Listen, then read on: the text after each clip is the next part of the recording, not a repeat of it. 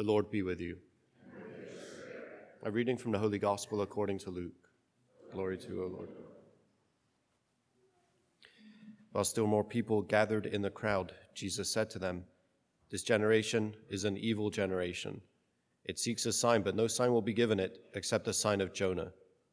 Just as Jonah became a sign to the Ninevites, so will the Son of Man be to this generation. At the judgment, the queen of the south will rise with the men of this generation, and she will condemn them, because she came from the ends of the earth to hear the wisdom of Solomon, and there is something greater than Solomon here. At the judgment, the men of Nineveh will arise with this generation and condemn it. Because of the preaching of Jonah, they repented, and there is something greater than Jonah here. The Gospel of the Lord.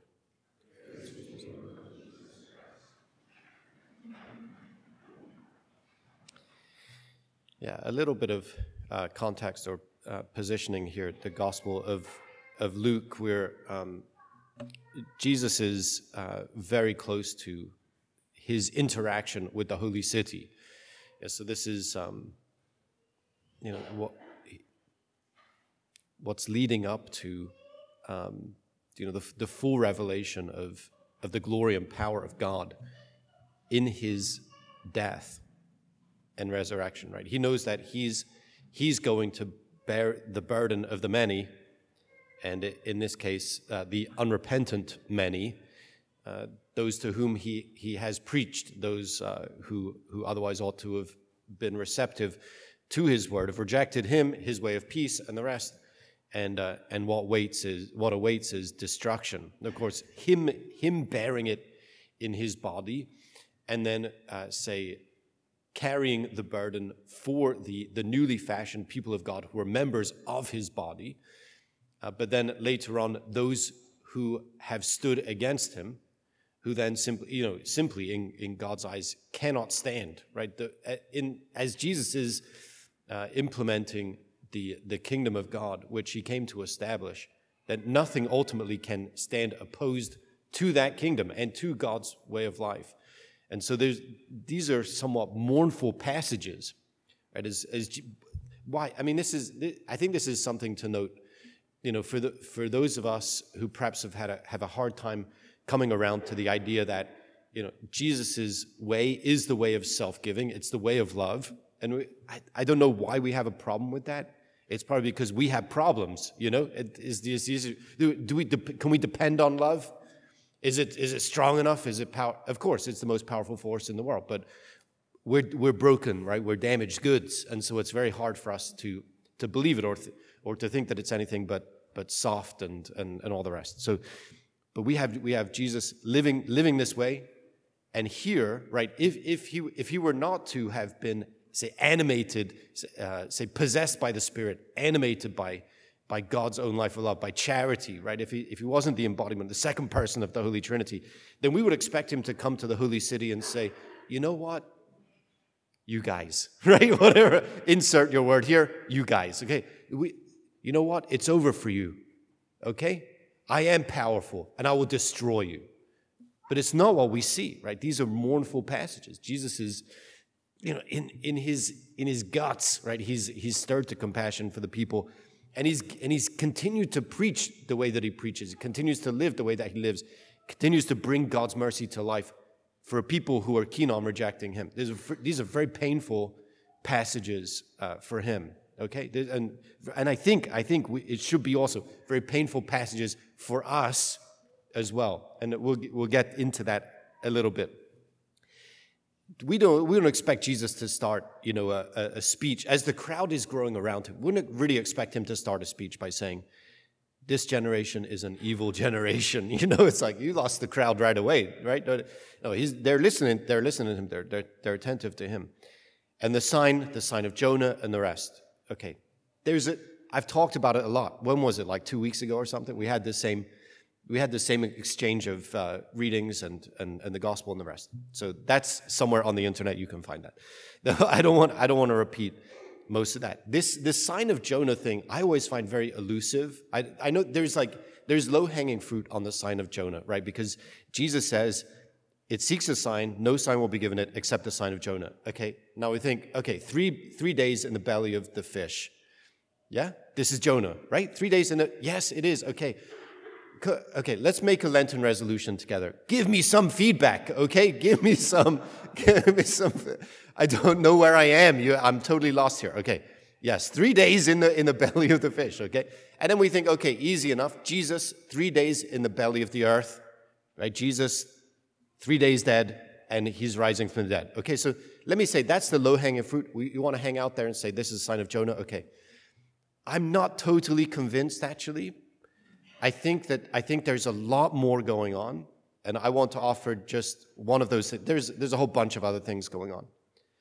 One of the things going on here is an us and them dynamic.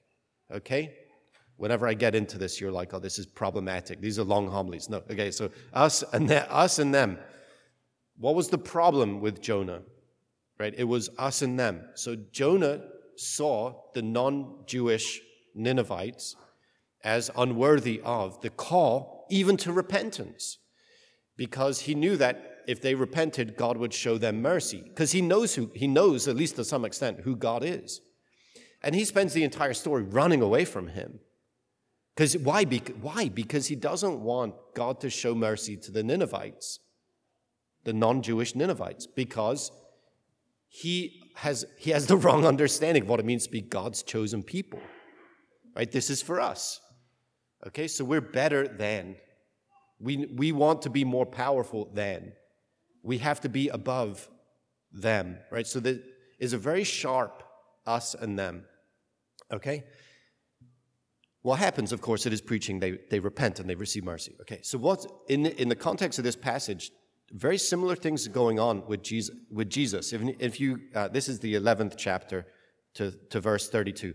And if you follow it after, there's some stuff with like Jesus invited uh, by, um, by a Pharisee. Now, there's this interaction with, with, the, with the Pharisees, and it's all us versus them stuff.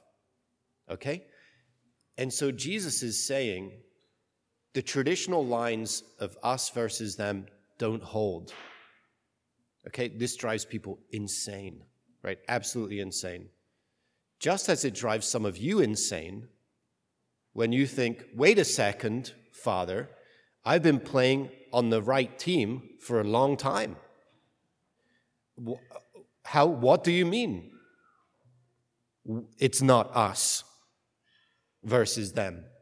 I've been playing on the long, on the right team for a long time. I used to, I used to think of like when the, when the Yankees were in their heyday, I was like, yeah, the, it, like being being a member of the Catholic Church, like being on the Yankees. You know, you're just going to go out there and win the World Series every year. You know, like we we have this we have this perspective of like, well, we win. Okay, well, we know we win if we're if we are following Jesus, right? And the, and the whole kind of machinery of the Catholic Church, like the, I mean, everything, everything that, that the Catholic Church is and provides is an aid to our trusting and following Jesus and living as members of his body, right? Living in this very close personal relationship with him.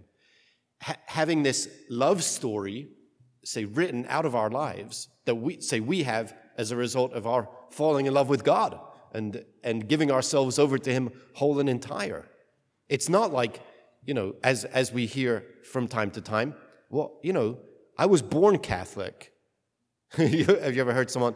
I see. I have all these difficult conversations with people. it's like, yeah, I'm glad you don't have them. You know, like, I was born Catholic, Father.